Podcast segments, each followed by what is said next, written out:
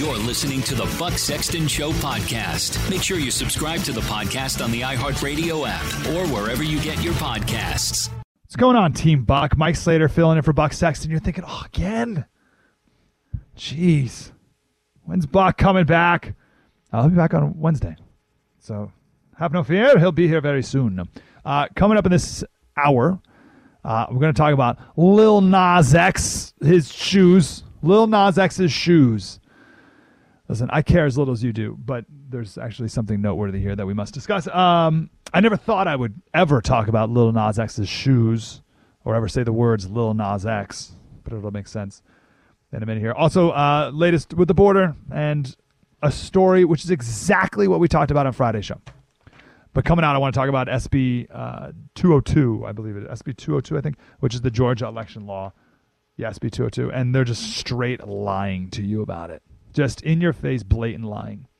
So we'll talk about that all coming up next. But first, uh, listen, you know, big tech, and they're the worst.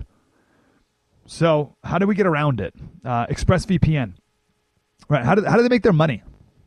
How, how does Facebook, Twitter, Instagram, all the rest? How do they make their money? They make it by tracking you. They follow you, and then they sell it. They sell your data. They sell your information. That's how they exist, right? I, will never forget when Zuckerberg uh, testified or whatever, and he's like, "Oh no, we don't track and follow people." It's like, no, that's your business model. you don't do that? It's all you do. So ExpressVPN can get you around that, right? Hide your IP address so they can't uh, trace and your what you do, and then sell you to advertisers. Super easy to set up, uh, and also works on your phone as well. ExpressVPN.com/buck. And you get a, the special link there will give you three extra months of ExpressVPN service. Express vpn.com slash buck and protect your data today. What's going on, Team Buck? Mike Slater here from San Diego filling in for Buck, and you're like, oh, when's Buck coming back? Uh, Wednesday. He'll be back on Wednesday. But yeah, great. Nice to see you too. Now, listen, I am as disappointed as you are. I'm ne- every time I, I tune in to my favorite host and he's not there, I'm feeling just like you are right now. Alas, I'm the best you got right now. So let's do it together. Today we're going to talk about uh, Lil Nas X's shoes. We got some border stuff. Uh, we got a ton of stuff today, actually. That's all coming up in this hour. But I got to start here because blatant lying to your face uh, bothers me. Talking about Georgia's SB 202. This is the new Jim Crow law, Jim Crow 2.0, Jim Eagle, as Biden oddly called it in his press conference the other day. Now, just to set the stage with the absolute hysteria that the left is painting this as, uh, I want to play this clip from Joy Reid. Now, I have a, I make it a practice of not playing clips from MSNBC, but I only want to play this here because this is a perfect example in 40 seconds, very concise example of how Georgia's voting reform law is being characterized by the media and by the president himself. He called it sick. He said this law is sick and uh, pernicious. All right? So, this is also a warning to any other state that dare has the gall to reform their voting system. All right? So, if you're in uh, whatever, Tennessee, Florida, or whatever, any other red state, if you dare try to shore up your voting system, you're going to get the same treatment that Georgia's getting right now. Here it is. Let's just be clear for everybody who's watching this right now. What Republicans are saying is they're going to make it torture for you to vote in line by having fewer machines, beat up machines, places where in, in, urban centers, places where black folks live, suburbs where black people live, make it impossible or torture for you to vote in line. And then they're going to make it impossible for you to vote by mail. They're going to lock off every way that you can vote. And then even if you survive all of those restrictions and you finally get your vote in, then they're going to say, ways out we're just not going to count what you did because we don't like who you voted for, so we're just going to give it to the other guy. This is the end of democracy in America. This is the beginning of the South the South Africa strategy. This is minority rule. This is saying we will rule over the objections of the majority of the American people. This is the most serious thing that we've seen happen since the January 6th siege. It's another kind of siege. It is absolutely bizarre, and it is. Uh, I will say it's un-American. It's probably kind of in a way. it's, it's old school American. It's Jim Crow American. Oh, absolute hysterical torture is torturing you while you stand in line. Have you heard this? They're making it illegal to drink water. Can you believe that? They've made it illegal to drink water while you're standing in line to vote. It's absolute torture. This is from The Hill. Georgia law makes it a crime to give food and water to people waiting to vote. Joe Biden said it's an atrocity. You can't provide water to people standing online and waiting to vote. We don't need anything we don't need anything else to know that this is nothing but punitive and designed to keep people from voting. Insane. It does none of those things. Brilliant marketing, by the way. Let's just take a quick aside. Give a round of applause for wonderful marketing here. Wonderful spin.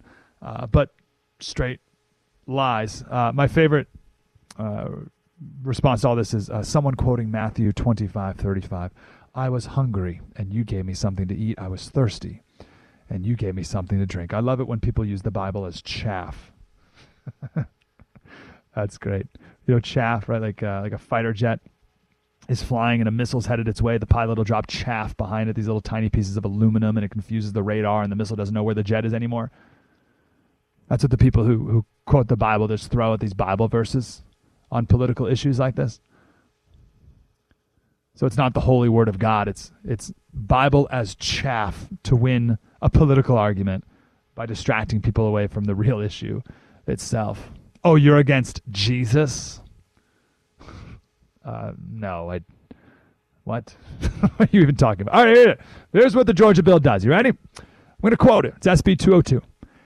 No person shall solicit votes or distribute or display any campaign material, nor shall any person give, offer to give, or participate in the giving of any money or gifts, including but not limited to food and drink, to a voter. That's the you can't drink while in line. This code section shall not be construed to prohibit a poll officer from making available self service water from an unattended receptacle to a voter waiting in line to vote. So here's the truth. As they say, this is torture and you're not allowed to drink. The truth is one, you can still bring your own water, which is not that hard to access in America. You can still order food while in line. Like you can order food. You call up Domino's, you call up DoorDash, you can get whatever you want. You can have food delivered to you while you wait in line.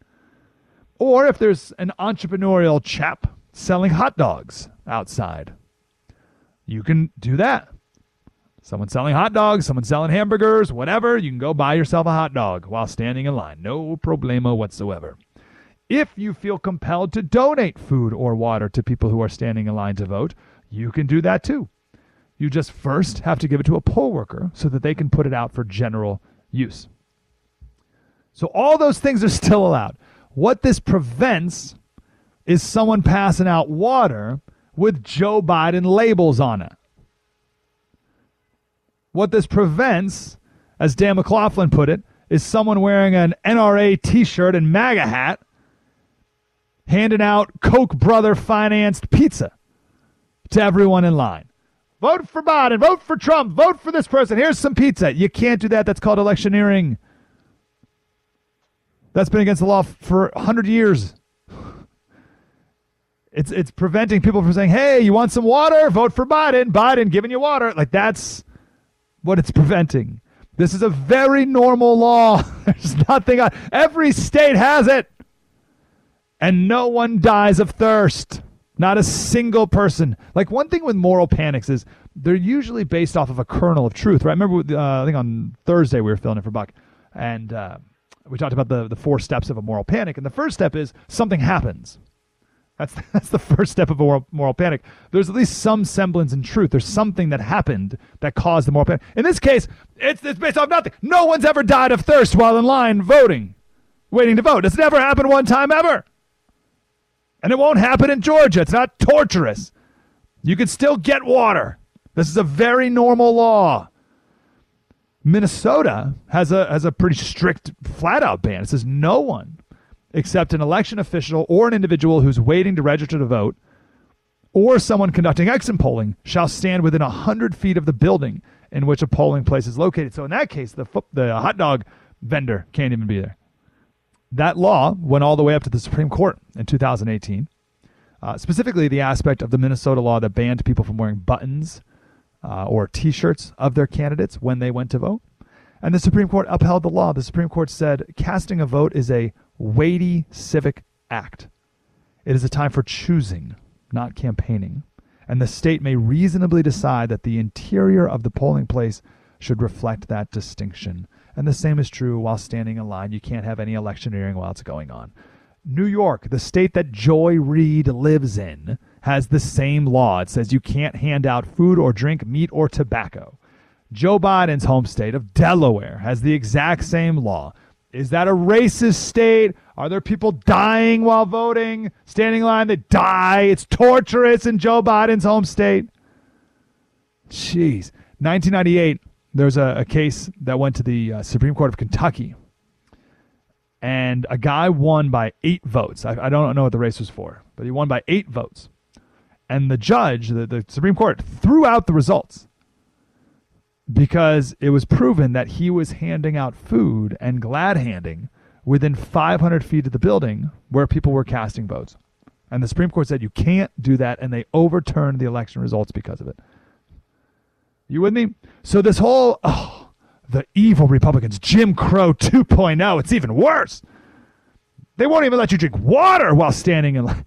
That is a complete lie. And they know it. They must know it. But the best part of this bill for me, the entire premise is that, you know, Joy Reid said, she said, Republicans want fewer machines and longer lines to torture you. So, first of all, longer lines for voting usually happen in urban areas, which are controlled by Democrats. Okay, it's not exactly in the Republican strongholds, the Republican bastions. Are they preventing black people from voting? Right, these are in the Democrat precincts. The law says, if in the previous election there were lines that lasted longer than an hour, the state can override local control and do one of three things. They can add more voting precincts, more voting locations. They can add more machines or they can add more poll workers. Why? To decrease the length of the line. That's what the evil Republican bill is doing. They're seeking to decrease the lines. Shorter lines, less waiting in line. And they're criticized for being racists. So this bill seeks to end electioneering when people are waiting in line by one, outlawing electioneering, and two, eliminating lines. It's just amazing how much they can just flat out lie to you, and the media provides the cover fire, and people fall for it. Mike Slater, MikeSlater.locals.com. I'll put some information on our website, MikeSlater.locals.com, so you can uh, read it and share that. Please share the truth. MikeSlater.locals.com. Spread the word. Hey, Team Buck, Mike Slater filling in for Buck Sexton. Buck's going to be back on uh, Wednesday, have no fear. So we talked on Friday's show, uh, and it was a super downer segment, but uh, told the truth of, of what happens at our border uh, when it comes to sex trafficking. That the people who supposedly care about the people coming across the border uh, never talk about. And it's one of the main reasons, if not the main reason, why I am for closing down the border and streamlining the legal process to prevent. I, listen, I'm a, I am generally for things that the drug cartels are against.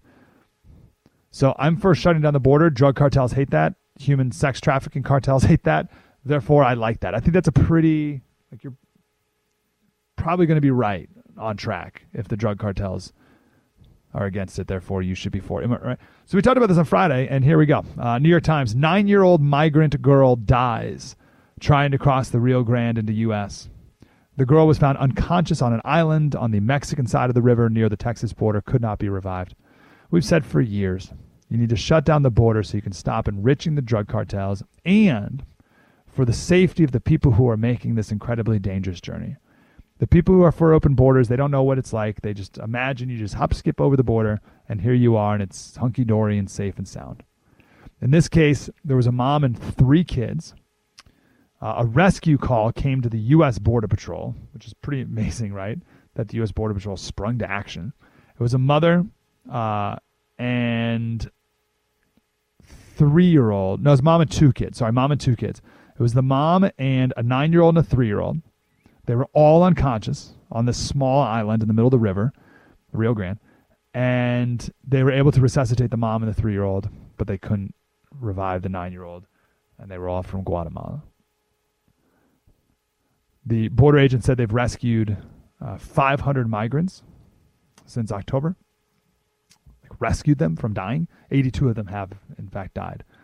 Uh, just on Wednesday, uh, a man from Cuba died trying to swim around the border barrier barrier between Tijuana and San Diego, which was the second person to drown there in the last two weeks.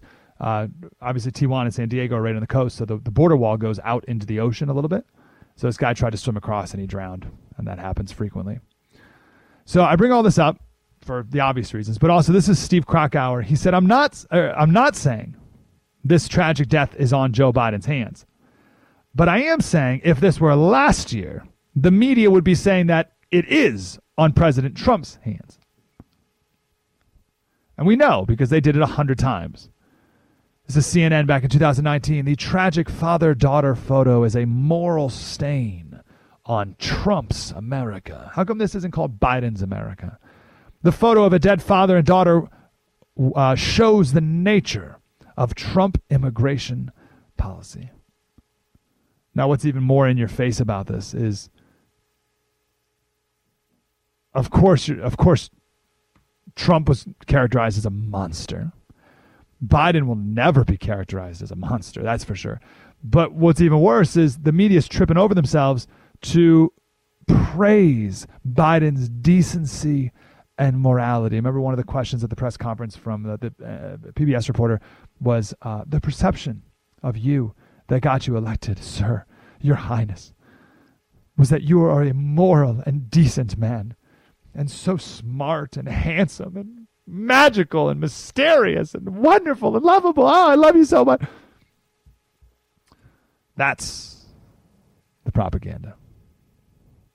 Trump was the monster, even though, and I share this fact all the time, over the last 40 years, Trump was number one, number three, and number 10 in the granting of asylum requests. That's more, number one over any president over in any year in 40 years. He was number one, number three, and number 10.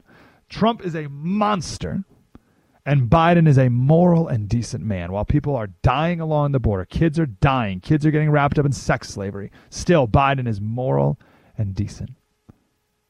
You remember the was, this, is, well, this is one of the most unbelievable facts of Trump. During Trump's presidency, the pictures that were shown around of kids in cages, I'll never forget one of them. It was Obama's sp- former speechwriter. He said, This is happening right now. Kids in cages, right? This is happening right now and just went on about how horrible and horrific and this is Trump's America. And it was a picture from 2014.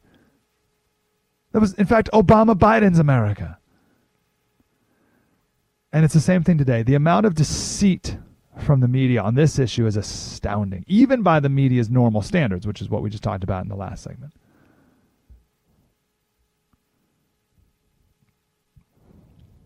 Listen, I don't like to talk. There's a ton more to say about this, and we'll have more time. But uh, I don't like to talk about the border anymore unless I have s- uh, solutions at the end, or at least a guiding principle and light that we need to move towards. You need to shut down the border. No one can come here illegally, and set up a much faster system for people who do want to come legally. I mean, I talk to people all the time who. I was talking to someone the other day. His uh, wife is in somewhere, Chile or something, and it's been like a year and a half to go through the, the process, which normally still takes a, a, year because of COVID and everything else, but it still takes way too long. It needs an up and down vote almost immediately, like as fast as possible. And you wait on the Mexican side while you decide. And we need to come up with different standards for what allows someone in and what disqualifies you. I don't know what those standards should be, but that's a wonderful conversation to have. And the point is, we decide as a country. So that's it. You shut down the border. No one comes across illegally. The drug cartels will hate it. The sex trafficking cartels will hate it. That's awesome. Streamline the whole process up, down very quickly. We decide what standards exist. Great. Chaos helps no one except for the cartels and Democrats. But sometimes it's hard to tell the difference. Mike Slater, dot locals com. Everything we do, we put up there. MikeSlater.locals.com. We'll come back with Lil Nas X. Mike Slater filling in for Buck Sexton. Spread the word. What's going on, Team Buck? Mike Slater here in San Diego filling in for Buck Sexton. He'll be back on Wednesday. MikeSlater.locals.com is our website. It's where we put everything. MikeSlater.locals.com. Uh, Buck and I, we've been friends forever. He's uh, We have a TV show together, not together, same network on the first. And um, I follow him around every network he's ever on. And honored to fill in for him today. Thanks for being here. All right. Let's talk about Lil Nas X. Uh, this segment not appropriate for kids. FYI, which is the point. Uh, so Lil Nas X, he's a rapper. He's got a video where he's giving a lap dance to Satan, and in real life, he's selling 666 pairs of Satan shoes. You can go to satan.shoes and see them for yourself, and they're made with a drop of human blood and a pentagram and whatever. All right, Lil Nas X, I'll bite. First, I know what you're up to here, okay? right? I get it. Artists do stuff like this from time to time to get a rise out of Christians. And then when Christians say something like, hey, you know, this isn't that great for children, they come back with, oh, you Christians, you're so uptight. Don't you understand the art of it? Don't you understand the messaging? Shouldn't you be worried about something else? Why do you even care? That's one too. Why do you care? Why are you obsessed?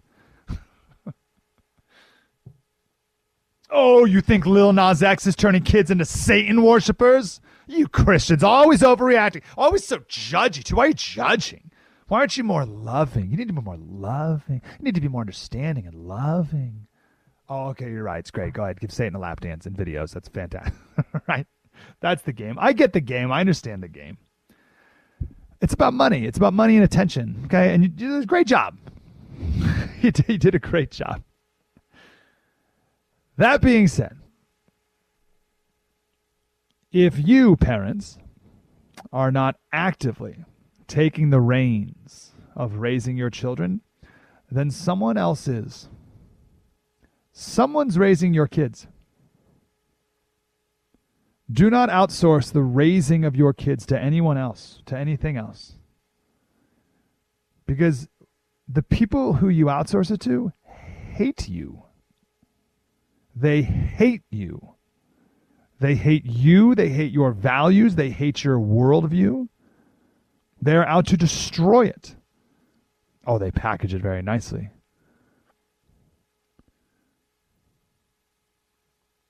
But be careful. The people who are writing TV shows and movies and video games and music and things on the internet, you're giving the reins of your child's heart and soul to people who you would never leave your kids in the same room with yet you bring the, the, the things that those people make into your home. Just be very careful of that. But, you know, I'm Lamo Super Prude over here. That's my alter ego ego superhero. our local show. He comes out every couple weeks ago. Lamo Super Prude. This Lamo Christian over here. Just you just don't get it. Why are you so tight? All right, so Lil Nas X, if you don't know, uh, he's a rapper. A couple years ago, he got famous for the song "Old Town Road," which was this catchy rap uh, country crossover. I hated it then, but you're supposed to love it. This was the moment that I got super concerned about. This is actually a pivotal moment. I distinctly remember this video when it came out, um, and it was very concerning then. Uh, this is when I saw, I, I realized how powerful pop culture is. This is a video of uh, Lil Nas X back in 2019 performing at, a, at an elementary school. And the kids are hypnotized. Elementary school, these are kindergarten kids. It's like five, six, seven, maybe eight, maybe eight years old in the in the audience here. These kids are entranced they're jumping to the beat. They're singing along with every word. They like they can't get enough of it. They're just they've lost their minds. They're like they're like animals, like freaking out. The chorus of the song is Can't nobody tell me nothing. You can't tell me nothing. All right. So go. Let's have our kids walking around all day with that catchy beat in their head of can't nobody tell me nothing. That's great. Why are people not more careful about what they allow into their kids' heads? It's amazing to me. These are elementary school kids. Okay. So anyway, here, here's here it is, and you can just get it just from the audio.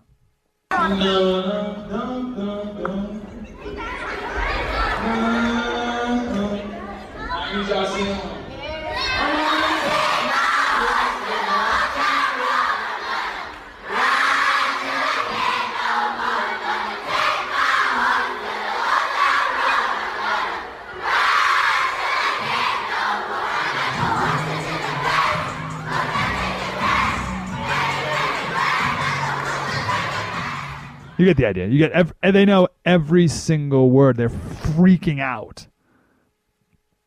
There's some bad stuff in that song too, but no one cared. My son, my oldest son Jack, was two. I have a Jack's four, Grace is three, and Johnny's one. Uh, Jack was two when that song came out, and that was such a warning for me to watch my kids uh, and watch what they're listening to and what I'm putting into their brain. Uh, so anyway, he that's the guy. So that's Lil Nas X two years ago, and now and then he was came out as gay, and now he's giving lap dances to Satan in music videos. And you're saying, oh well, Slater, um, you know this isn't for kids. You know, this stuff's not for kids. The you're giving Satan a lap dance. So you know you're overreacting. This it's not for elementary school kids. Uh, Lil Nas X, he says, he wrote this on Twitter just yesterday. He says, I'm an adult. I'm not going to spend my entire career trying to cater to your children. That's your job. Okay. So he says, he says, I'm not going to spend my entire career trying to cater to your children. This is an NPR headline. Lil Nas X says children are his core audience right now, and that's okay. That was from January of 2021. Okay. Three months ago, Children are my core audience. Today, children are not my core audience with my Satan lap dance song. He also uh, t- coordinated with his release of his Satan's shoes. He released a children's book called C is for Country, and he was just on Sesame Street promoting it. A is for adventure, B is for boots, C is for country. Oh, how cute. Now, what the preview doesn't show you is the rest of the letters. They show you A is for adventure, B is for boots, C is for country. They don't show you F is for fringe, feathers, and fake fur. S is for swag with his purple cowboy hat as he comes out as gay. They don't show you that in the preview to the book. So you see how this works. You see how this works. These people, they cater to children, your children, and then they pull the old switcheroo on you. And then the, that person the pervert comes back and says, "Oh, I'm not, you know, I'm not here for your kids." That was what my, that was Miley Cyrus, right? There's a million examples, but that was Miley Cyrus. Kids hitch themselves to the Miley Cyrus bandwagon, or maybe I'll be honest here, I don't want to be rude, but you hitch your kids to, or you allow your kids to be hitched to the Miley Cyrus bandwagon because she's just a fun, cute little girl. And it's the Disney Channel. I trust the Disney Channel. Don't let your kids watch the Disney Channel. Are you out of your minds? But you you let your kids hitch, hitch themselves to this bandwagon, and then before you know it, she's stripping, writing songs about drugs and and being her authentic self, or however, they spin it, right? So these people they, they they lose their minds, right? They go psychotic, they lose their minds, and now your son and daughter's along for the ride. But again, I'm just lame super prude over here. I just don't get it. Oh, Slater, you just don't get lame you just don't get it. Why are you so uptight? Loosen up. Here's another one. I hear this too. Slater, are you just going to protect your kids from everything forever? I love that. Are you just going to shelter your kids forever? They're four. My kid is four.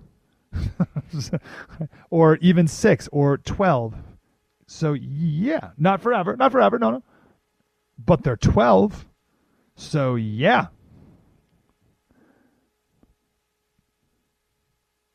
Eight years old is not old enough to understand what he's seeing and hearing from a guy who's selling filth.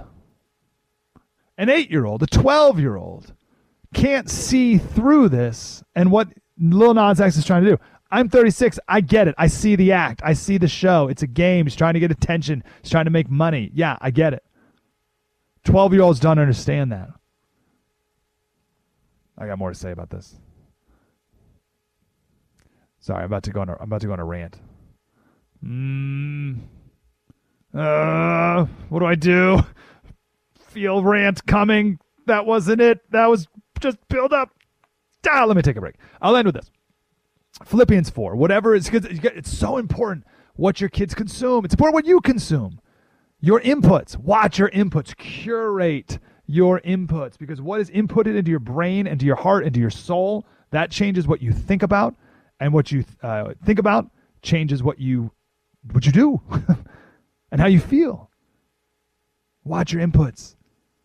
You don't think giving your kids the input, even his old song, forget about the lap dance song to Satan. This is a song with the lyrics, uh, can't nobody tell me nothing. You think pumping that into your kid's brain is it going to change them? Is it going to affect them in a negative way? Of course it will. Philippians 4 whatever is true, noble, right, pure, lovely, admirable, excellent, praiseworthy. Think about such things. Give your kids beautiful things. Surround them with beautiful things. Do not hand your children over to people like Lil Nas X and to an industry like Hollywood. Just people just trying to make a buck. Your kids are more valuable than that. Mike Slater. Locals.com. That's the website, MikeSlater.locals.com. Filling in for Buck Sexton. Spread the word. Hey, Team Buck, Mike Slater, San Diego, filling in for Buck Sexton. Uh, let's just wrap up this little Nas stupid story.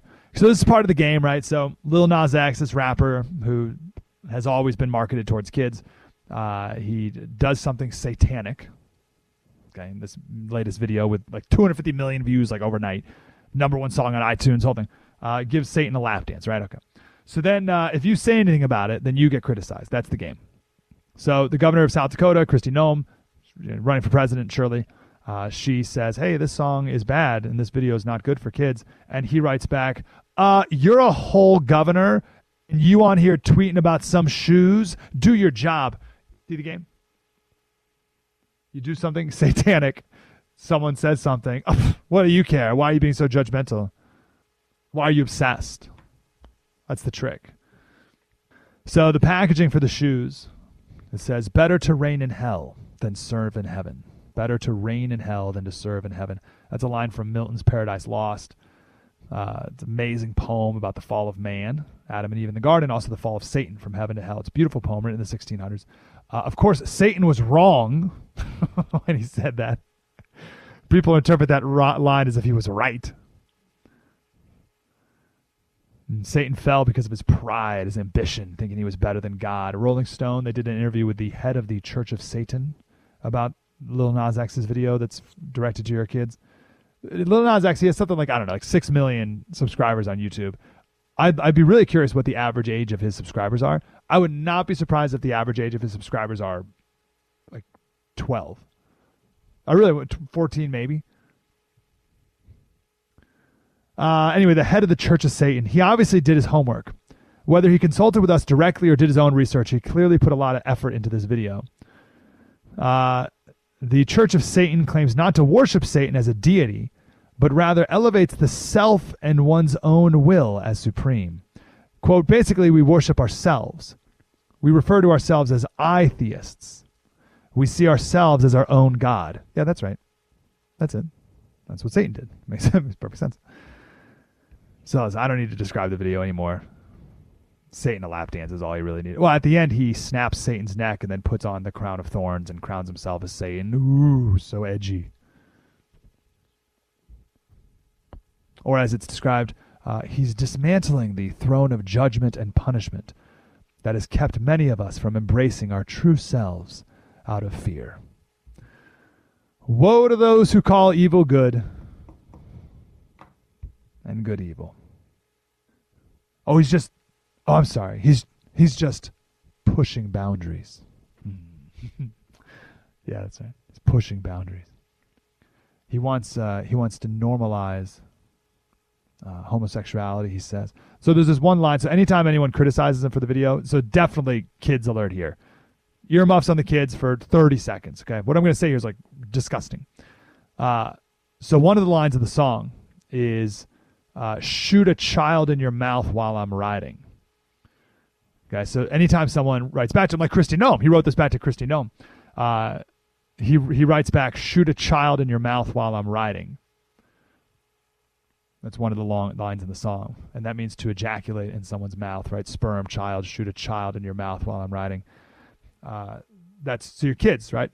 All those kids, I guarantee you. I don't know, like, do you disagree with this? I don't know what you. The, all those kids who are jumping up and down to Old Country Road or Old Town Road and knew every single word will know every single word of this song. Now, I'm not surprised. No one should be surprised. No one's shocked. Like, it's like, oh, yeah, I get it. We're like, it's a fallen world. We're broken people. And I almost give Lil Nas X some credit. Like, like let's, it's just for money. Right? It's to make money. It's to get attention to make money. Great. Um, but at least he's not as deceitful about it as others, right? And honestly, the more obvious the world's brokenness becomes, I welcome it. The, the, the more obvious the brokenness is, the better. I'm not asking for it to be more broken. It's plenty broken. I just I, I like it to be obvious to people because then it makes it easier to be good because you don't want to be that. Like like battle lines are drawn. Like whose side are you on here? You're gonna be on the guy who's doing that, or over here with me and Lamo Super Brood. Protect your kids. Protect your kids. And do not let the world do not believe the world's lie that you you shouldn't be the parent. You're the parent. Do not outsource that god-given responsibility to love and raise your children to people who hate you MikeSlater.locals.com, MikeSlater.locals.com, filling in for Buck Sexton. Spread the word. What's going on, Team Buck? America's the greatest country in the world. Thanks for being here. Mike Slater filling in for Buck Sexton, and I can just see you turning to the dial and just turning the station right now. This ain't Buck. I share your disappointment. I would rather listen to Buck Sexton than me too. But Buck will be back on Wednesday. And uh, gosh, is there anything worse? You tune in, you're like, I just want to hear Buck today. And then you get me. Brutal. But I think we got some good stuff for you today. First, let's start with this. Uh, start this hour with the carjacking in D.C. Have you seen the video? It's awful. Now, let me be clear with carjacking. Carjacking is different than stealing a car. So, carjacking is different than grand theft auto. Grand theft auto or theft, auto theft happens all the time. Carjacking is very different. Someone is in the car, someone is driving the car as you steal it from them. That is a carjacking. Important to know. In DC, there have been 95 of these in the last three months 95 carjackings and 23 juveniles arrested for carjacking just this year. Honestly, if you ask me how many carjacking, you're telling me someone's driving a car, there's a stoplight or something, and someone comes up with a gun or something and tells them to get out of the car and they steal the car right from them. If you if you ask me how many times has that happened in a year, I'd be like, oh, like once, like who, like the brazenness of that, like how about 95 times in DC in the last three months? Happens once a day. So it's kind of hard to tell exactly what's happening in this video that's been shared around. I, I, we aired it on our TV show. I'll put it on the website. Make a note here: carjacking. Uh, I'll put it on MikeSlater.locals.com, you can watch. I think it's important to watch, although it's a video of someone dying, someone being murdered. Uh, so there's a 66 year old immigrant from Pakistan 66 year old immigrant from Pakistan. The video starts with him hanging out of the driver's side of the car. So his car door's open, driver's side, car door open. He's hang, he's half in, half out, and he's calling for help.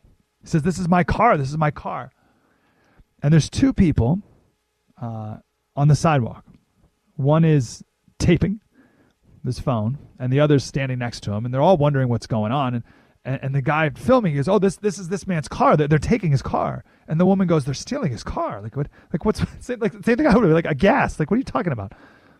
And then the car drives off. Now I don't know who pressed the pedal. I don't know if the person. I don't know if the driver or the person who's trying to steal it. But sorry, I left out the main part of the story here. The two people who were stealing his car, is a 16 and 13 year old girl. A 16 and 13 year old girl are stealing this man's car. So the car drives off and it the, it hits like a there's like a post on the sidewalk on the other side of the street. So the car hits the side door, hits the post, slams shut. Right, the guy's hanging out of it, and you don't hear anything for a while. And then a couple seconds later, you hear this horrific crash. It's like out of a movie. A huge, loud crash, like echoes through the cavern of the buildings, and the guy runs after the runs to the crash. And then you see the car on its side, and you see these two young girls climb out and there's some National Guardsmen who are there to help them out. They're there because apparently the Capitol's still under threat from MAGA Trump supporters or something. That's the most ridiculous thing. But these two girls, they, they come out of the car, and you see the owner of the car, the man, lying dead on the sidewalk. Now, a guardsman, he tells everyone to step back from the car because there's gas leaking out of it. And at that moment, you hear one of the girls say, Wait. My phone is in there. Wait. My phone is in there. She is standing, and I'm not exaggerating, two feet from this man's dead body. Police say there was a taser involved. So she is at this moment standing two, two, maybe three feet from this man's dead body who she just tasered and killed and says, Wait, my phone is in there. Now, it was uh, two black girls who did this, so therefore it can't be their fault. It's got to be blamed on white supremacy somehow. At first, CNN tried to explain it away. Uh, they sent out this tweet Police said the girls, 13 and 15, assaulted an Uber Eats driver with a taser while carjacking him, which led to an accident in which he was fatally injured. Holy cow. that, that is a tortured description of what happened. First of all, fatally injured is a weird thing. Murdered or killed. You can say killed, right? Killed. An accident in which he was killed fatally injured is a weird, especially because he's dead on the ground. But also, how about that? This uh, it just uh, led to an uh, led to an accident. It was just a little. It was an incident, uh, misunderstanding, a little, just a little something, and it led to an accident with an injury. No, no, murdered by a 13 and 15 year old girl in broad daylight. Now, I am certain that these two girls have no fathers at home. Certain of that. Think what environment must these two girls be living in that would lead them to do something like this? How callous and heartless and cold and broken are you inside? And I, I don't, let me be clear, I don't blame the girls as much as the people around them, the adults around them. I don't know what the justice system is, and I don't know what it looks like in DC or any other state where adults are held accountable for the actions of juveniles. I don't know what that is, and I don't know what that would even look like. And obviously, it's been thought about before. And but what does that look like, right? When you have a 13 year old girl, 15 year old girl who actively do this, what responsibility does the absent dad have? What responsibility does the mom have? I don't. I don't know. At least legally, I don't know. Morally, I know very much. How much I know. All of it. And others as well. But think think about the environment of of so heartless to fellow human life to first try and steal someone's car. Start with that. With a taser, right? 66 year old man, right? So talk about respecting elders, right? Second, drive the car as he's hanging out of it, which kills him. Right? Like they're, they're that heartless. And then three, be worried about your cell phone. Like we talk about narcissism on the show all the time. You're the center of the universe. That doesn't even begin. This is way past narcissism. And this is an entire broken culture which, which leads to people doing such a depraved act. And it's not just this. It's not like this is the one depraved act of the day. It's all over the place. Now, you're not allowed to ask any questions about it, just to be clear. Right? You can't ask about broken families. You can't say anything about no dad's in the picture. Goodness, no, it's racist. You can't ask about the lack of God and church as the center of our society's existence and our child's focus. You can't talk about broken school districts that are violent and dangerous that no one can read.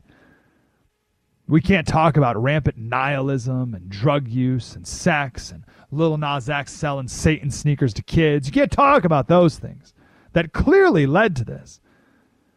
You can't do that. You can because you're blaming the you're blaming the victim. You can only either brush it off as an accident or blame white society, uh, white white white uh, white supremacy. And I, I, look forward to the think pieces. Oh, these uh, these young uh, girls were forced into crime by a society that refuses to to recognize the contributions of brown women.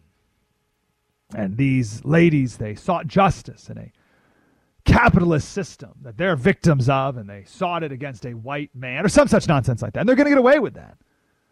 And nothing's going to change because you're never allowed to address any of the root issues. And this is why I share the Henry David Thoreau quote pretty much every single day. There are thousands hacking at the branches of evil to every one who strikes the root. Now, that's the root culture, family culture. That's the root, bottom line. Now, if you want to hack at a pretty important branch, then you have to talk about our criminal justice system. Now, they're going to say, oh, these girls are victims of the criminal justice system. Nonsense. Let's talk about policy. San Francisco, rampant crime and homelessness, the whole thing. You would think the people of San Francisco would come back and elect a DA that is hard on crime. But no, they elected Chesa Boudin. Chesa Boudin's parents are in prison. They were members of the Weather Underground, and they robbed an armored car, which led to the death of three police officers. So they were thrown in jail. Chesa was a young boy. He was raised by Bill Ayers, from the Weather Underground. He went to go work for Hugo Chavez in Venezuela, and he just got elected to be the DA of San Francisco. He's the one who decides which crimes get enforced and which ones don't. And he was elected on the platform of I will not enforce these this giant list of crimes that are destroying San Francisco. And the same is true for nearly every city in America. George Soros decided, I'm not going to put money into electing congressmen. That's a waste of money. It costs a ton of money. You only get two years out of it. And what can a single congressman do? So instead, George Soros, maybe 10 years ago, decided to put money in DA's races. Super cheap. No, you get a ton of bang for your buck. No one pays attention to them. And DAs have a ton of discretion on what to do with the criminal justice system. And these cities are doubling down on the policies that lead to more of this. So if you don't strike the root of the broken culture, right, if we're not allowed to question the things that lead to this morally, and because, and, and on top of that, we double down on terrible policy and elect DAs that let crime run rampant, like carjackings, again, 95 so far this year in D.C. alone, of course you can't be surprised that something horrific like this happens. Question is, is anyone going to try to do anything to stop it? I got a great Abraham Lincoln story on this. Not carjacking specifically, but on this as a bigger point. Next, mike MikeSlater.locals.com. We'll put that video up there so you can see it for yourself. mike MikeSlater.locals.com. Spread the word. What's going on, Team Buck? Mike Slater filling in for Buck Sexton. Uh, I'll see if I can do this in five minutes. One of my favorite speeches of all time is Abraham Lincoln's speech uh, well before he was president. It's called the Lyceum Address. I'll put it on our website, mikeslater.locals.com. And he uh, talked about what the end of America will look like. He says, Shall we expect some transatlantic military giant to step the ocean and crush us at a blow? Never. All the armies of Europe, Asia, and Africa combined, with all the treasure of the earth in its military chest, with a Bonaparte for a commander could not by force take a drink from the Ohio River or make a tract on the Blue Ridge in a trail of a thousand years. So, at what point then is the approach of danger to be expected? Well, I answer if it ever reach us, it must spring up amongst us. Our destruction cannot come from abroad. No, if destruction be our lot, we must ourselves be its author and finisher. As a nation of free men, we must live through our time, or, excuse me, live through all time, or die by suicide. The background to this speech just two weeks prior, there was a man of mixed race, 26 years old. His name was Francis McIntosh. He was working on a steamboat in St. Louis. And he got off the boat, and there were two police officers who were chasing after someone else. And they asked McIntosh for help to help us chase this guy. And he said he's, he's not going to help.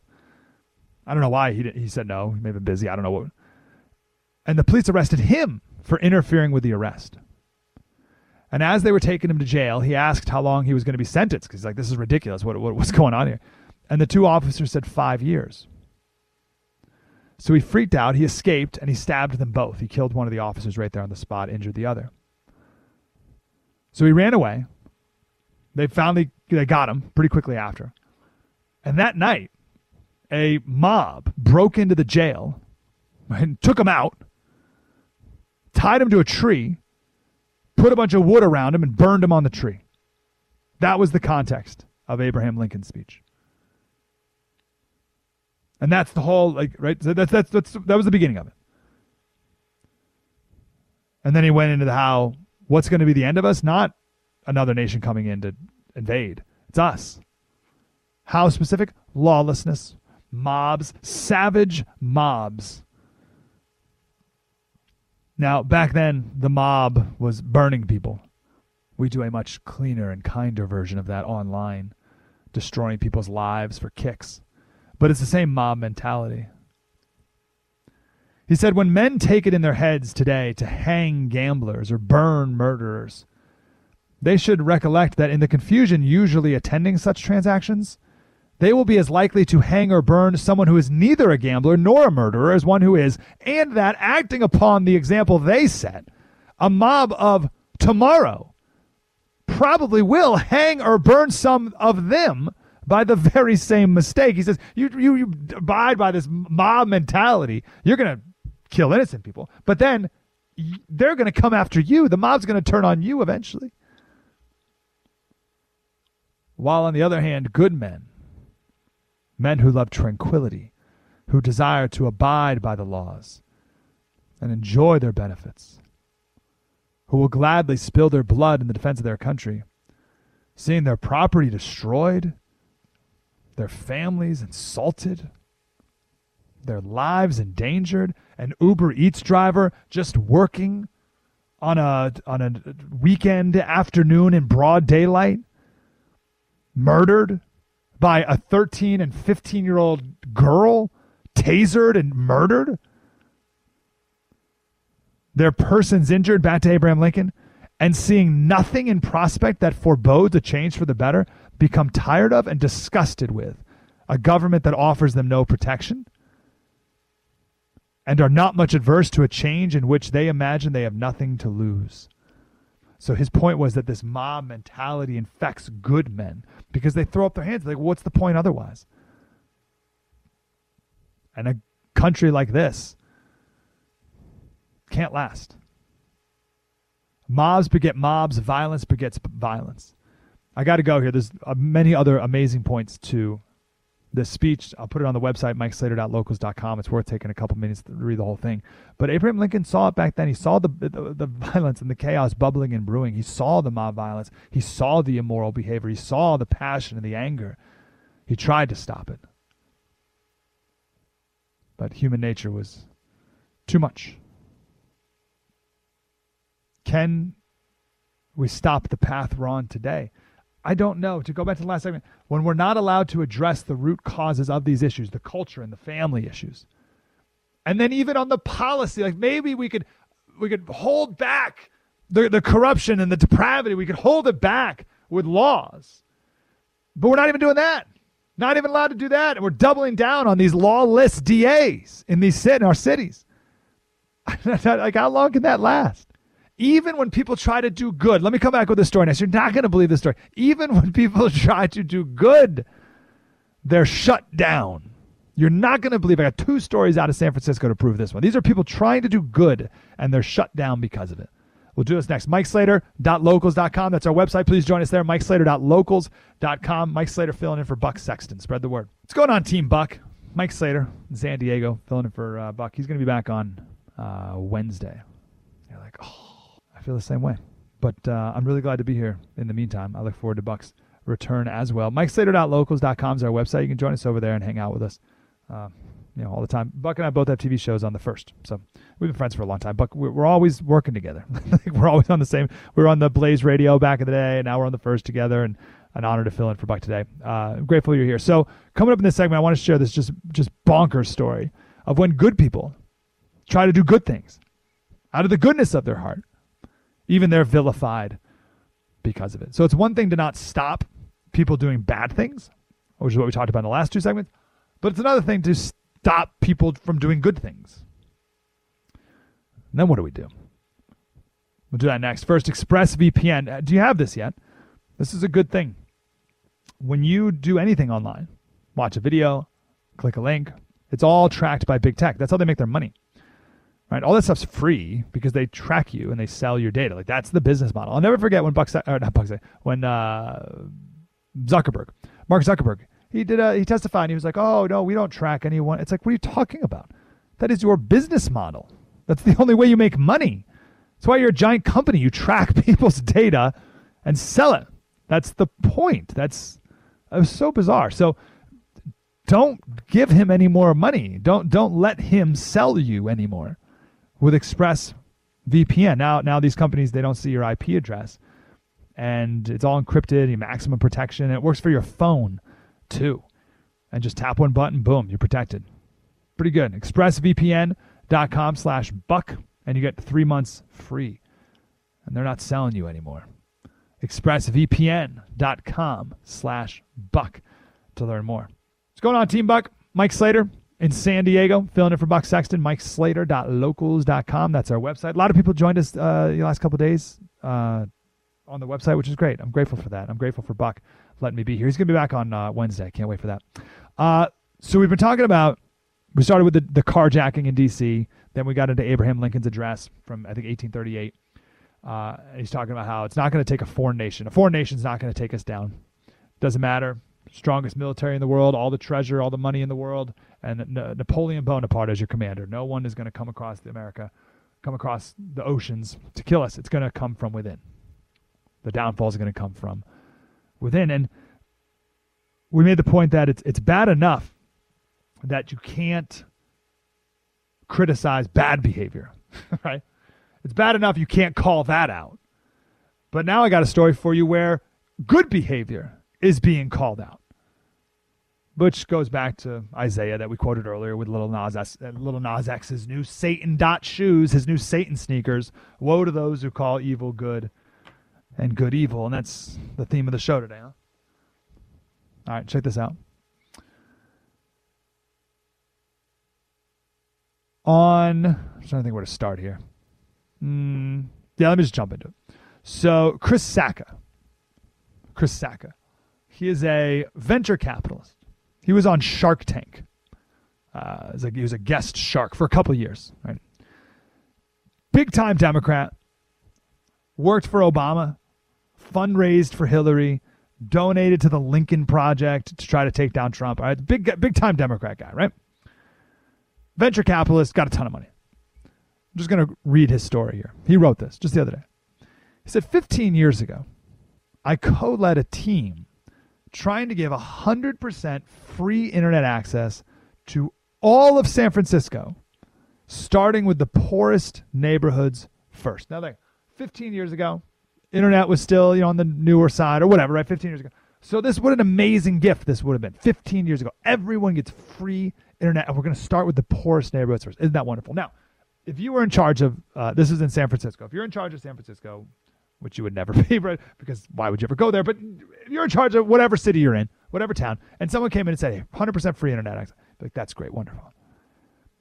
maybe you got some questions. You'd be like, well, what are you, what are you selling here? And they said, oh, the network's going to be anonymous, no ads, no cookies. We're not tracking nothing. This is from the bottom of our heart. $25 million gift. He says the result we were chased out of town. One San Francisco supervisor, that's what they call their city council members, one San Francisco supervisor told us she would vote against it unless we promised to fund quarterly field trips, like to the zoo, for the kids in her district. So she wanted more money. Another promised to vote against it because we wouldn't give free laptops to all of San Francisco.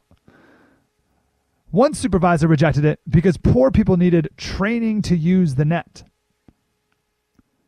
Countless low and no income residents spoke at hearings about how they had computers and knew how to use the web but couldn't afford Comcast. The supervisors mansplained back to those very uh, back to those very people that they were wrong. Ultimately, one supervisor told us straight up he didn't care what this meant for the people of his district.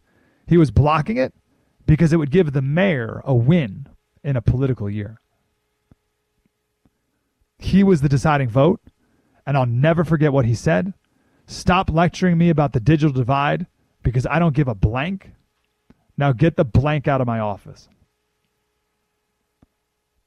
Our team walked out stunned sat in the lobby of City Hall, and realized it was over.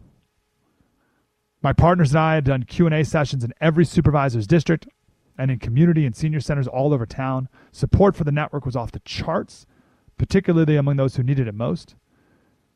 But it was clear that the supervisors did not care about poor San Franciscans. By the way, none of the supervisors are Republican, if I needed to say that. They wouldn't listen to their own constituents. They perpetuated racist tropes and demeaning stereotypes about the poorest residents. And for what? It was all a big game to the politicians. The winners were the supervisors' egos, and the losers were the people they supposedly served. Again, that is a big time Democrat guy, Chris Sacca, who told that story in the biggest Democrat city where only Democrats have any are elected to anything ever. So the question is do these Democrat supervisors, did these Democratic supervisors, city council members in San Francisco, do they care about the people in their district? If you hear that story, which you just did, do you hear that story? Do you, uh, what's your conclusion? Do you think the people there, the guy literally said, stop lecturing me about the digital divide because I don't give a blank, get the blank out of my office. Does that person care about the people in his district? Worth noting, Gavin Newsom was the mayor at the time. Now you're saying, oh, well, maybe that was a Republican supervisor who didn't want the mayor to get a victory. No, no, no. No Republicans run for mayor. In Gavin Newsom's election, second place was the Green Party candidate. No Republican even ran. No Republicans run ever for mayor of San Francisco. So this was like a like someone on the so far left that they didn't want Gavin Newsom. They like they think Gavin Newsom's a conservative. I got another one for you. But again, my point of this segment is do these people care about these politicians? Do they really care about the people in their districts? Got another one for you. Husband and wife, they want to start a $25 million program for free, right? It's provided people for free. Summer school, summer school and daycare for free over the summer for young kids in San Francisco. It's run by this group called Together SF. And the county said no. They said no. Why? One of the supervisors, Hillary Ronson, Ronen, Ronen, thinks that this is a political group and that this group has ulterior motives to push for school privatization and charter schools. And we can't have that. She says, quote, it looks and smells like they're seeking to promote a political event, uh, agenda. This is from Vox. Uh, she's concerned, for instance, that the group could seek to use the volunteers it recruits for future political campaigns in order to support anti union candidates. Now, she has no evidence of this. No evidence, no proof at all, no reason to think this is the case. It's not like the two people who are running this are crazy right wingers. Like the people the people with the $25 million who put this money up donated this money. No reason to think that there's anything going on here. But she, this one supervisor, convinced the council to vote 10 to 1 against the gift. would you conclude that these Democrats have children's best interest at heart?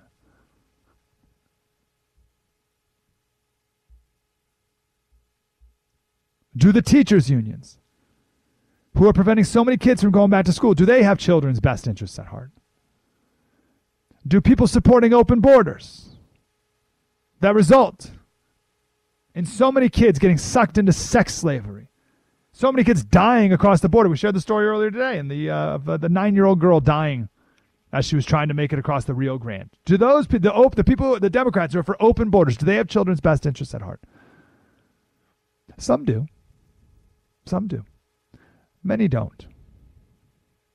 And we need to respond differently to those who don't than the ones who genuinely do and may just be wrong or right right, right there's people we need to align with and work with and there's people who are who are bad does that make sense we need to be able to discriminate between those who genuinely do have people's best interests, uh, interests at heart and we may disagree with or whatever right and those people who are selfish greedy, power hungry, and bad. Bad people. And if we don't discriminate between those two groups, we're never going to make any real progress because the selfish, bad people are always going to hide behind, oh, I'm, I'm here for the children. And we need to have the courage to say, no, you're not. Oh, you don't think Democrats are for the children? No, no, I'm not saying that. I'm saying you're not. Now get out of the way so we can work with the people who do. We need to have the nuance and the ability to um, to differentiate and discriminate. Truly, the words discriminate. Discriminate between people who genuinely have best interests at heart and those who are just want money and and power and give no time to those people and work with those who do. I'll give you some more examples of the uh, the former, the the just the bad people. It's like we like you can't say that. You can't. Oh, you, they're not all bad. Like I'm not saying they're all bad, and I'm not saying the entirety of a person's existence is bad, but they do not have people's best interests at heart. They have their best interests at heart, and we need to discriminate against them. I'll give you some example of the them coming up next. Mike Slater filling in for Buck Sexton. Spread the word. What's going on, Team Buck? Mike Slater in San Diego filling in for Buck Sexton. I'll put that article on uh, MikeSlater.locals.com. Uh, so, so take a note here to do that. MikeSlater.locals.com. You can check out that ridiculous story we just shared. Um, again, my point of this segment is we need to have discernment between uh, people who do have best people's best interests at heart, and it's like, oh, great, we may disagree on how to get there, but yeah, let's let's chat. And those who genuinely don't and if you don't, I have no time for you. I have no patience for you, and you should be completely kicked out of the public sphere entirely. No, no time. We've way way too much to do and get done. And there's so many people still, but we need to have the discernment to figure out who these people are, who put activism over truth. Let me share a couple examples from today. Uh, there's a new book called Panics and Persecutions 20 Tales of Excommunication in the Digital Age. These are stories that prove that the slightest deviation from leftist orthodoxy will get you destroyed. The slight you you need absolute purity. Now, the people who demand absolute purity, they do not have people's best interests at heart. They're not honest actors. For instance, there's an anthropologist who spent years studying a tribe in the Amazon. And he wrote a book called Yanomamo, the Fierce People. He's a genuine person, genuine, gen, uh, a genuine scholar, intellectual, learning, studying, writing, getting closer to the truth, curious, all these good things, right? He was shunned and excommunicated from the profession, from the entire anthrop- anthropologist community, because he dare, he dare describe the indigenous people as fierce. That was the name of the book, The Fierce People. This one tribe, he called them the fierce people. Whoa, whoa, can't do that. You can't describe indigenous people as anything but always peaceful. Always peaceful, always harmonious, always loving and caring and kind and one with nature and man. You can't ever say anything bad about the indigenous peoples. Never talk about the Aztecs killing 20,000 human sacrifice, 20,000 human sacrifices a year. One day they dedicated one temple and they killed 80,000 people in a day. You can never talk about the wall of human skulls that the Aztecs made. Temples made out of human skulls. You cannot describe the shock and awe that the Spanish conquistadors were met with when they came across the Aztecs. And you can't talk about how it's no wonder that in the final battle, the final conquest of the Aztecs, there were about 500 Spaniards, but 20,000 members of neighboring tribes who hated the Aztecs way more than the Spaniards ever could, because it was their sons and daughters whose skulls made up these giant temples and who were terrorized for years and centuries. You can't talk about that because they, the indigenous peoples were peaceful and wonderful and kind and loved animals and nature. You can never call them even fierce. The Apaches and the Comanche tribes, they were brutal They were absolutely brutal. Can't write about it, can't talk about it, even in a scholarly way. All, all the natives are great.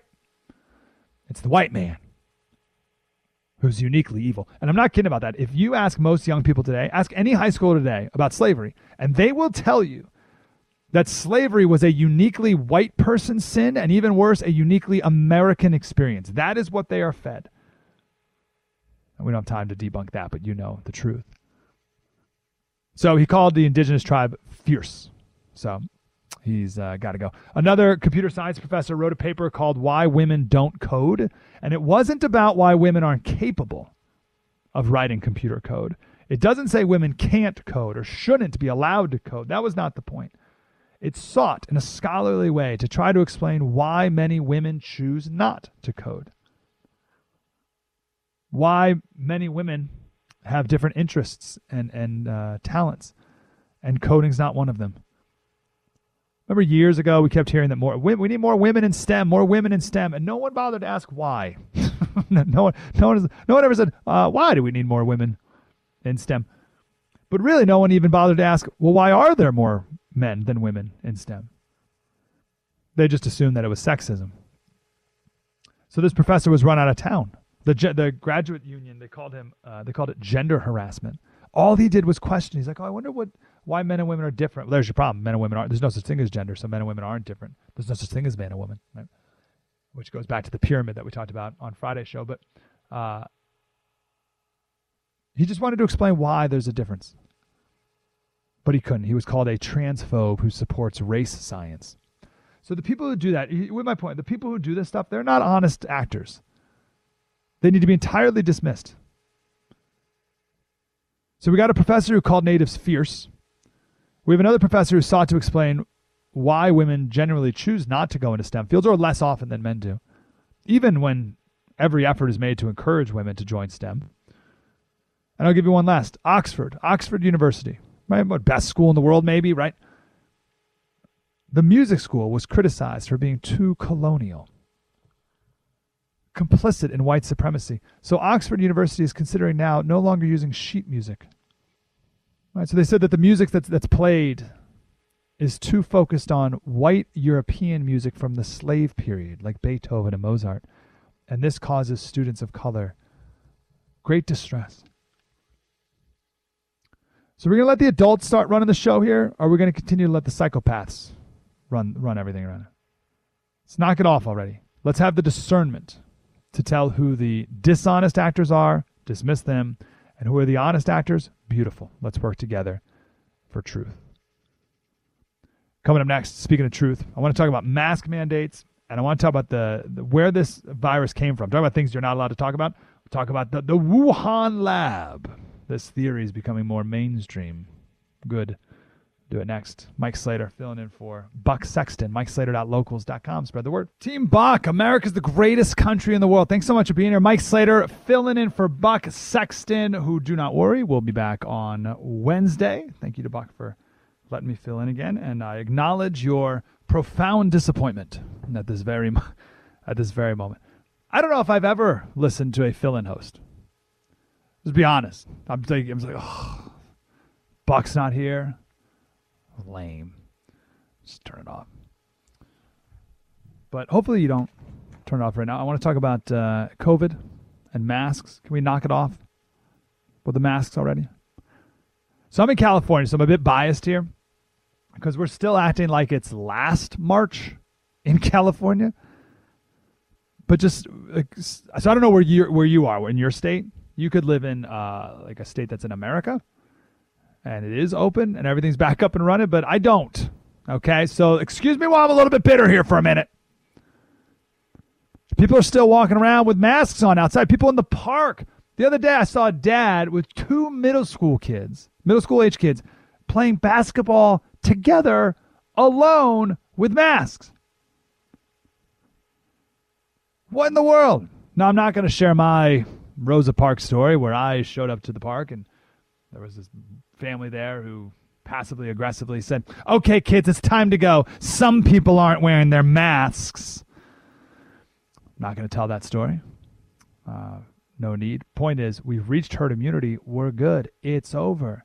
Now it's a big country, right? So you know, herd immunity in different areas, perhaps not all the we're not entirely there. Give another couple days, but the point is, we're there. We're all, for all intents and purposes, we're there. There's no more fourth wave. If you consider the number of people who've had the vaccine and the number of people who have gotten COVID and therefore created their own antibodies, we are well above 50%. Herd immunity is somewhere around 50, maybe as high as 70%, but probably 55% or so. And that's it. We're there. We got it. Congratulations. And this is my point. This shouldn't be a political thing. This shouldn't be like no one's spiking the football. No one's I told you so. But also no one needs to dig in their heels. No, like let's just put the last year of discord behind us, of making this whole thing political. Like, oh, well, Trump was uh, against masks. Therefore, I'm for them forever. Like, no, knock it off with that. Let's assess the current situation and let's all be super happy that we don't have to do this anymore. Let's celebrate, hug, have a party. And stop, if nothing else, stop having kids wear masks. The psychological harm of forcing kids to wear masks far outweighs any risk of COVID being spread. They barely spread it at all. But the harm, the psychological harm, teaching kids that every other human is a disease vector, waiting to infect you with a deadly disease and pathogen, that is psychologically damaging to your kids, and it's wildly unnecessary. We are going to be seeing the consequences of this with our kids for a long time. This idea of going back to normal, which, like, again, can we hurry up, please? If you're 40 then going back to normal is pretty easy because you've had 39 other years of normal. You know what normal is like. But when you're seven, one year of your life is an eternity. You may not even remember what normal was. This is now your new normal. Raising kids to be fearful of other people. At the park, I was maybe four feet away from this like two year old girl and the mom ran over and grabbed her and ran away from her. This was two weeks ago.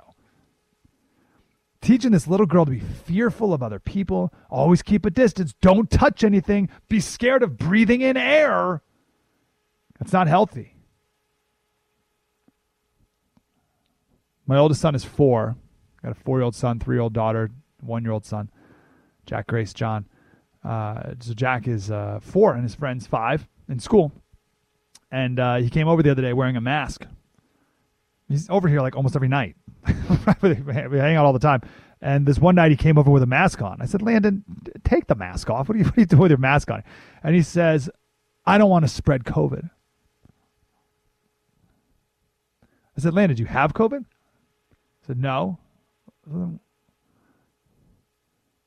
But this is just impressed on him all day at school. I can just imagine it yelling at kids to put your mask on, don't spread COVID, don't touch that, stand on your dot, keep a distance. It's like, wow. Hey, kids, sit behind your plexiglass barrier, you're in your plexiglass box at school. Literally look at life through a dirty plastic screen. Their teachers decked out, covered up like they're inspecting Chernobyl after lunch break. Parents dropping kids off school in California like it's that final scene in E.T. where they're all in the that giant hazmat suits, quarantining the house with the big giant plastic tubes. Remember that scene I'm talking about? Just knock it off already. But again, I don't know what it's like where you are. I got some family in Tennessee, and uh, I was talking to him. I was like, I was like, did you guys? What you went in the restaurant? They said, yeah. No, no, hold on.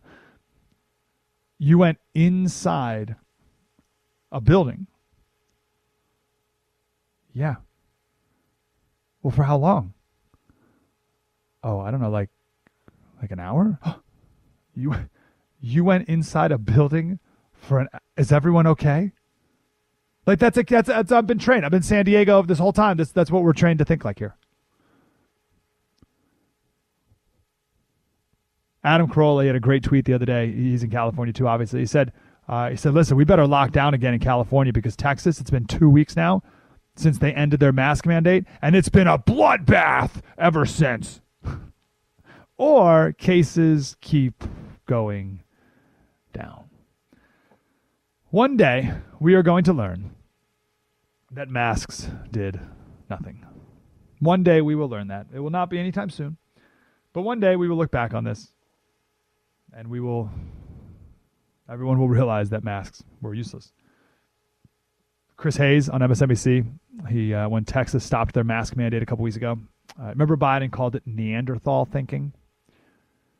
Chris Hayes, he said, "Yeah, deaths are going down, but why would you want them to go back up?" As if masks were the only variable at play here. There's no evidence for this whatsoever. Chris he did a whole segment. Insanity. Texans react to Governor Abbott lifting mask mandate and reopening state. Two plus weeks later, no surge, nothing. Everything's falling, continuing to fall. It's over. It's so frustrating here in California for a, a million reasons, which is why we're recalling the governor, which is awesome. It's going to be a blast. That uh, reelection is going to, well, it'll be official in a month. Uh, and then the recall is going to be in like August, probably. So stay tuned for that. It's going to be great. So Florida's been open, right? You're listening Florida. You know, Florida's been open world's been open for months. Disneyland is still closed. It's going to open up April 31st at 15% capacity. That's insane. We have case studies. We have 50 states that each did it a little bit differently. We know the results. Even, but even, uh, not even amongst the 50 states. I live in San Diego. Schools have been closed. The public schools have been closed. Private schools have been open for months, but no outbreak in the private schools. So why do we still have public schools closed? It doesn't make any sense. We don't have time to do this now, but I, I kind of wanted to mention this briefly before we go into the lab theory, the lab leak theory, which is important to talk about. Um, last few months, well, for years really, but last few months in particular, we've been sharing a lot of stories on my local show about where the consensus, they call it consensus science, where consensus science is wrong. Consensus science has a dismal track record. Michael Crichton, gave an amazing speech. Yes, that Michael Crichton. Michael Crichton a, was a brilliant man. He was the only person to ever have the number one TV show, movie, and book at the same time, and he did it twice. The first time it was ER, Jurassic Park, and I don't know. I don't know what the book was, but right, like like twice. He did twice. Number one book, movie, TV show. Anyway, he gave a speech at Caltech he went to med school at I think Harvard, I forget, maybe Stanford, I forget. Uh, but he gave a, a speech at Caltech. It was 2003. It was called "Aliens Cause Global Warming." I'm going to put it on the website on mikeslater.locals.com. Please check it out there. We put everything there. mikeslater.locals.com. It is a brilliant speech. It's very short. And among other things, he talks about consensus science being wrong. I'll just give you one example here. For centuries, the greatest killer of women was a fever that they got after childbirth. It was after childbirth. 1795, Alexander Gordon. He said, Oh, this fever is caused by an infection. And the consensus said no. 50 years later, 1843, Oliver Wendell Holmes says, Oh, this is a contagious infection that's making women sick and dying. And the consensus said no. 10 years later, Dr. Semmelweis, he noticed that doctors go from the morgue touching dead bodies and then they walk down the hall and they deliver babies. And then the woman gets a fever and dies. And Semmelweis was the first person who said, maybe, just maybe, guys, we should wash our hands. And the consensus said, you're a Jew, kicked him out of the profession entirely, literally drove him insane. He went in an insane asylum where he died shortly after. He said we should wash our hands. Semmelweis was the first doctor who said we should wash our hands. This was 1849. And of course, he was right. But the point here is it took 150 years for the consensus to catch up with common sense. Thank goodness for the skeptics. Now, there's a ton of examples of this, and masks eventually are going to be one of those. This is from a New England Journal of Medicine article uh, back in April, and they were debating whether or not we should force people in hospitals to wear masks. And they said, We know that wearing a mask outside healthcare facilities offers little, if any, protection from infection. They're like, well, should we offer? Should we have people in hospitals wear masks? Uh, uh, I don't know. It doesn't really do much, but it kind of says that we're taking it seriously. It reminds people that there's a pandemic. So yeah, okay, sure. I guess we should require it in hospitals. but there, there's a New England Journal of Medicine, but they're outside outside healthcare facilities. Nah, no need, no need for a mask. So one day it'll come back around to that. I'll give you another example of consensus science regarding the uh, COVID. Where did it come from? The head of the former head of the CDC uh, thinks it uh, it came from the lab. This is super interesting story, and you would be you are you will be shocked of how many viruses escape from laboratories all the time. I'll tell you the truth of that coming up next. Mike Slater filling in for Buck Sexton. Spread the word. Hey, Team Buck. Mike Slater filling in for Buck Sexton. Uh, I want to talk about COVID and, and, where it started, where it came from. Uh, you're not allowed to think that it came from a uh, the Wuhan laboratory. Not allowed to think that. Uh, the former head of the CDC, however, thinks it did. Uh, this is the original New York Times headline says ex CDC director favors debunked COVID 19 origin theory. They changed the headline because it didn't criticize him enough. The CDC's ex director offers no evidence in favoring speculation that the coronavirus originated in a lab. All right, here's the deal. Um, it sounds impl- implausible, perhaps, that it leaked out of a lab until you realize how often this happens. And until you realize how many people for decades have been worried about viruses leaking out of laboratories to the point where the US government from 2015 to 2017 stopped all their called gain of function experiments. So, gain of function experiment is where you take a naturally occurring virus and you amplify it you make it more virulent and you, you make it worse, right? And the US government stopped these in 2015. And the reason they do that is you make it more virulent on purpose, and then you the idea is you come up with ways to beat it before these things come about naturally. Very risky deal. And the U.S. government said we got to put a stop to these, and they stopped them for two years while they could tighten it all up. Coming up in the next segment, I'll highlight some more examples of viruses leaking out of labs. Uh, that can be infectious animals biting people.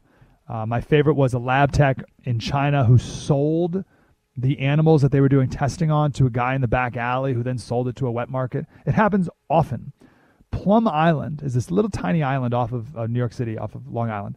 Um, tiny. And it's home of the Plum Island Animal Disease Center of New York. And it studies animal diseases. It's a biosafety lab three, which is the highest rating. they they shut it down and they're building a new one in Kansas. And there's been all these government studies saying that this is a terrible idea to put a lab which studies things like, you know, foot and mouth disease, to put it so close to actual animals. Government studies saying this is not safe, but they're doing it anyway. It's $1.25 billion. They're years behind schedule, obviously. But why would it be not safe?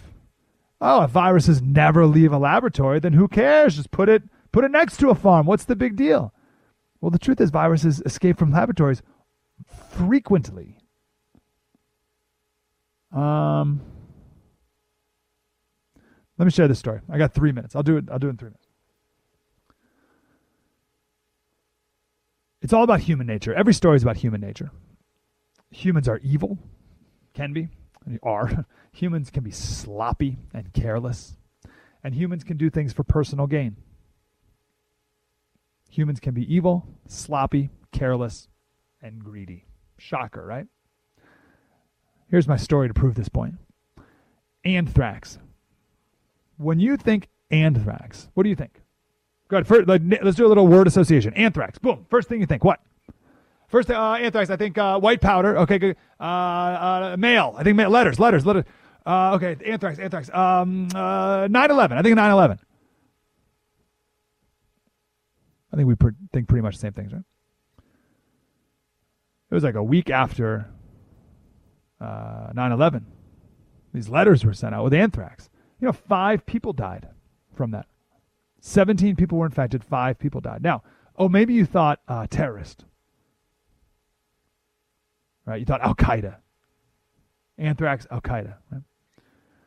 Well, one letter said, death to America, death to Israel. Allah is great. Ooh. Do you know who sent the anthrax? Do you know who sent it? Mm, I can't fit it in time. Okay, let's come back. I'll tell you who sent the anthrax. It's the only person who's in jail for a bioterror attack in the United States. I'll tell you who it is, and then we can learn a little lesson on human nature. Humans can be evil, sloppy, careless, and selfish. So if that's true, and of course it is, why would that not also possibly be true for COVID and where it came from? I'll do that next, and then I'll share a bunch of stories of uh, viruses leaving laboratories. And uh, it's not so crazy after all, this idea. And then I'll tell you where I think COVID actually came from. We'll do that all next. Mike Slater filling in for Buck Sexton. Spread the word. Hey, Team Buck, Mike Slater in San Diego filling in for Buck Sexton. I want to talk about, uh, well, it's human nature, really. That's what every segment is really about. Every story is a story of human nature. Uh, but I want to talk about COVID and where it came from and why this matters. Uh, again, the head of the, the former head of the CDC uh, thinks it, it did not occur naturally uh, and is favoring the Wuhan lab leak. So, two things I want to do in this segment, three really. Where I think it came from, uh, how frequently viruses do leave escape laboratories happens often, and I'll tell you exactly how often coming up. You'll be shocked. Uh, and right now, I want to finish the story about anthrax. So, again, when you think anthrax, I think mail, white powder, Al Qaeda, 9 11. Killed five people, the anthrax attacks right after 9 11. So, who did it? Well, first, how do they figure it out? How do they figure out who did it? So, there was an anthrax specialist he worked at an Army military base in Maryland. His name was Bruce Ivins.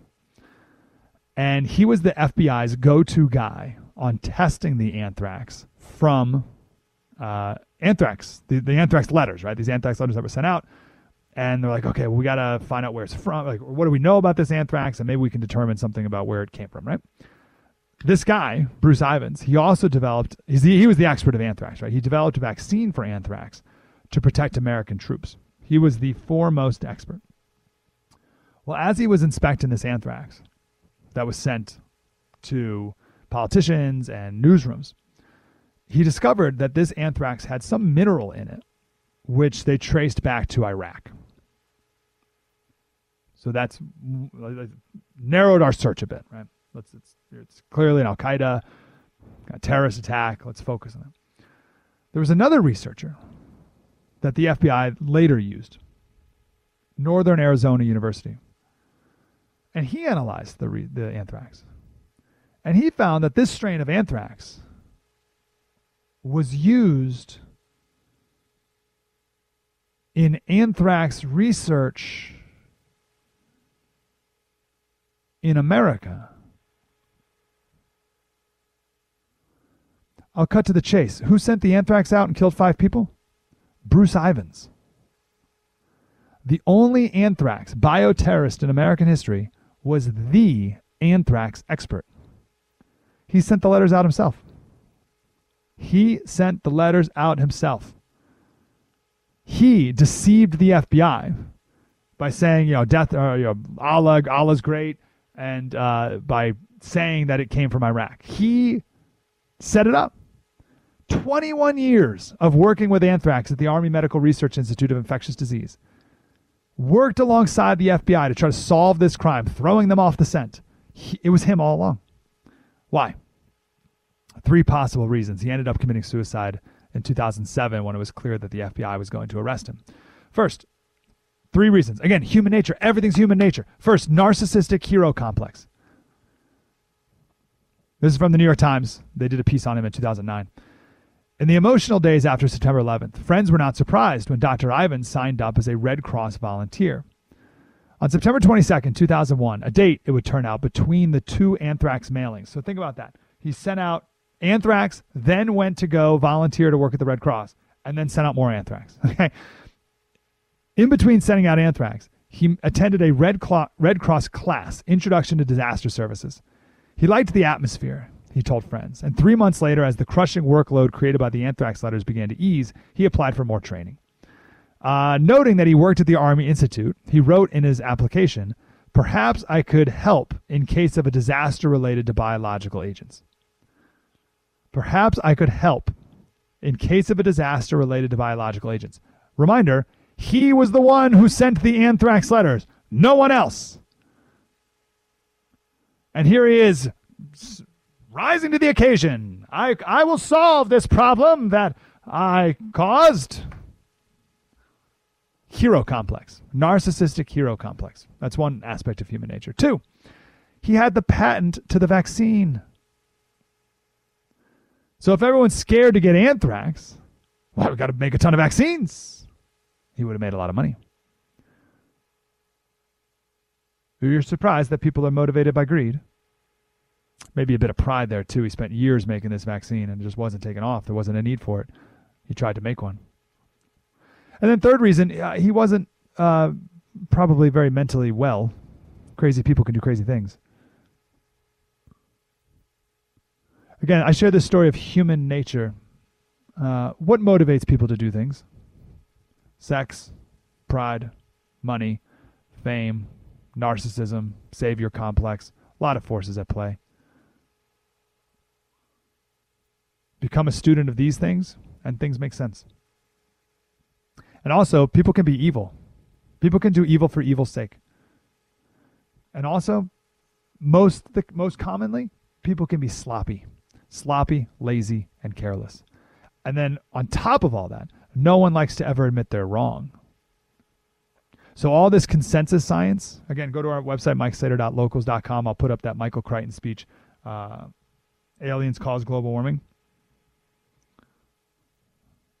And he goes through all these examples of consensus science and, and why these consensus scientists were wrong and, and why it took so long for them to admit they were wrong. Why? When, when do things normally change? When the, people die. Like, like, so you have the consensus group.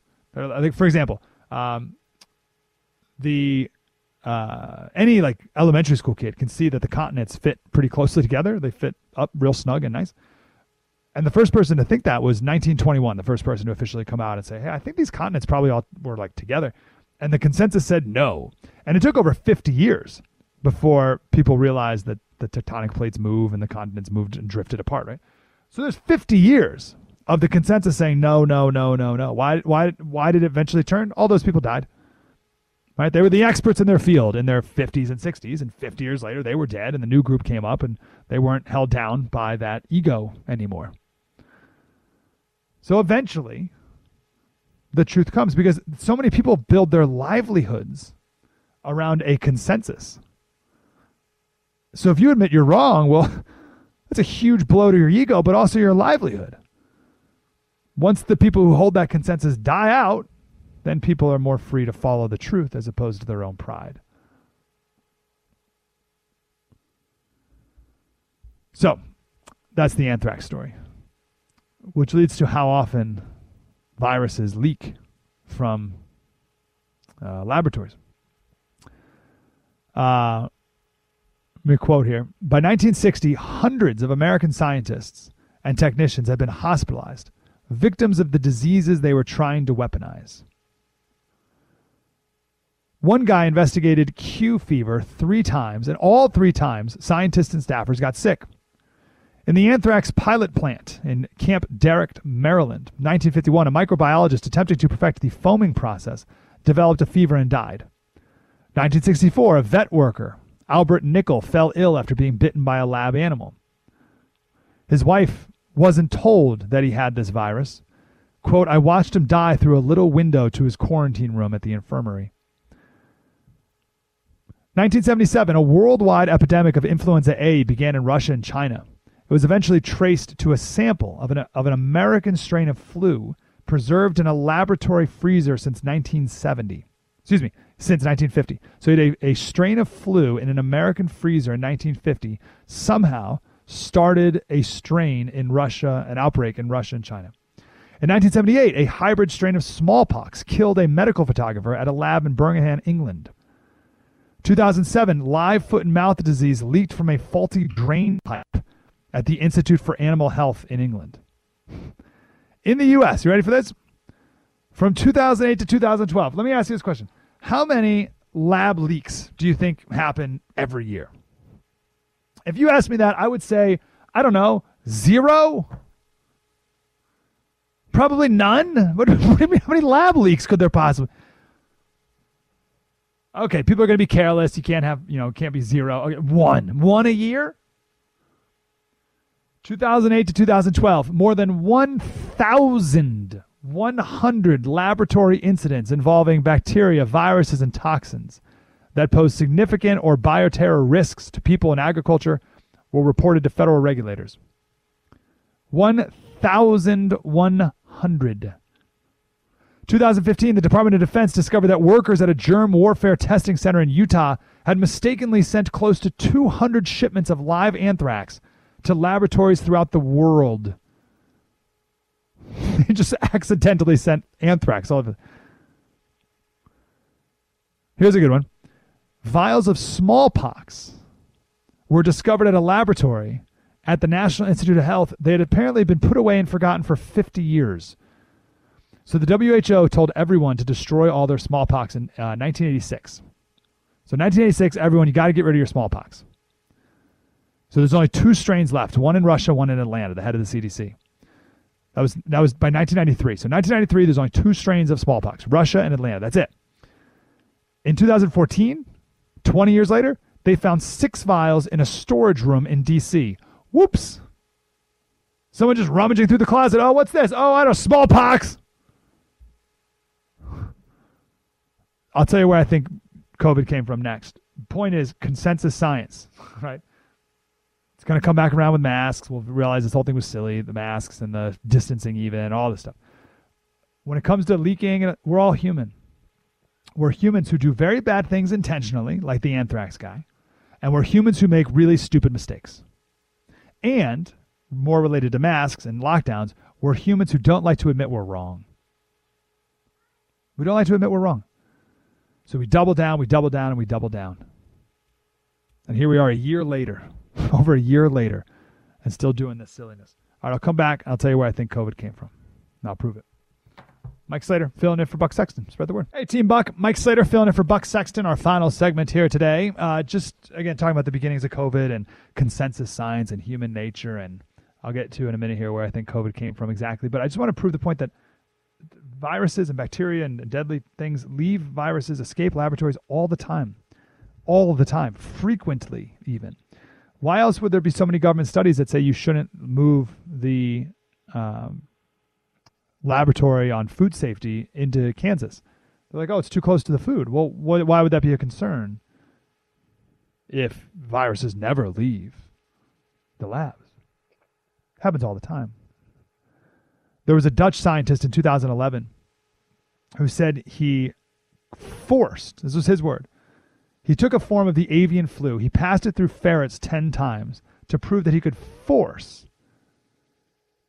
his potentially fatal disease to infect humans. And when he did that, there were all these scientists who said, Whoa, whoa, we got to slow our roll here. 2012, the New York Times wrote an editorial, An Engineered Doomsday. The consequences, should the virus escape, are too devastating to risk. Should the virus escape? I thought that was an impossibility. 2016, a thousand page dissert, uh, dissertation from a consulting group hired by the National Science Advisory.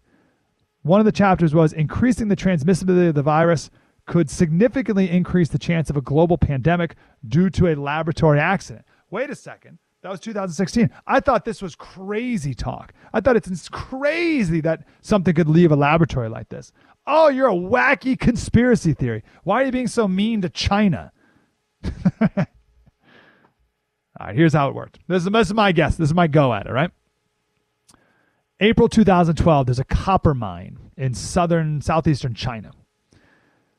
Some guys, three particular, three men, were given this job of shoveling out the bat number two out of the mine shaft. Okay, we got this copper mine. We got to clear it out.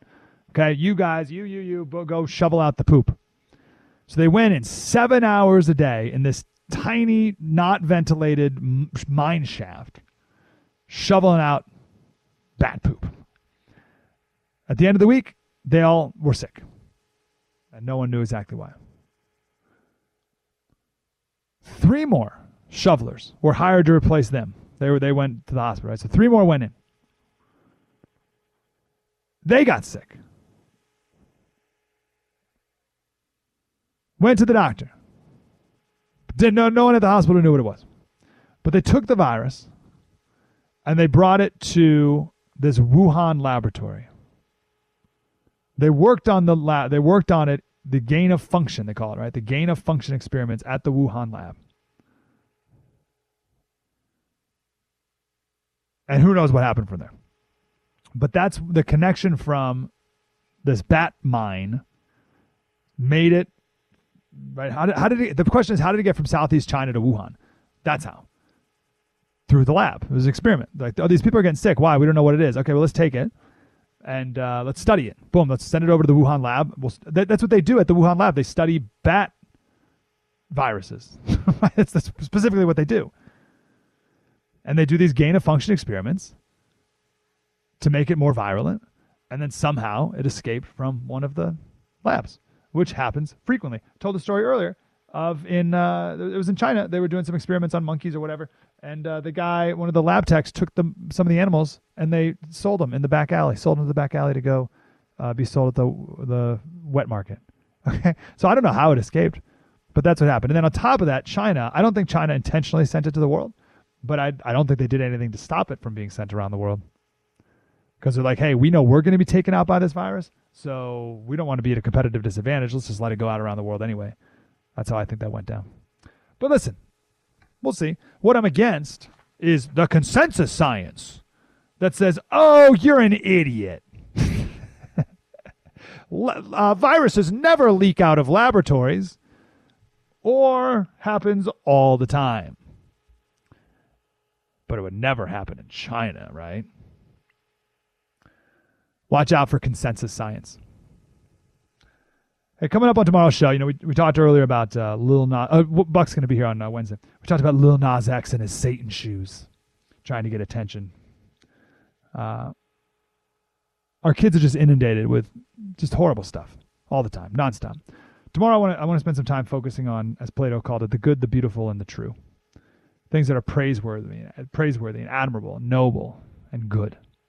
We need more of that in our lives, and I want to encourage us all to do more of that, and then also to make sure our kids are surrounded by that because there's so much ugliness that they're inundated with. So we'll do that tomorrow's show. MikeSlater.locals.com. We'll see you tomorrow. Spread the word.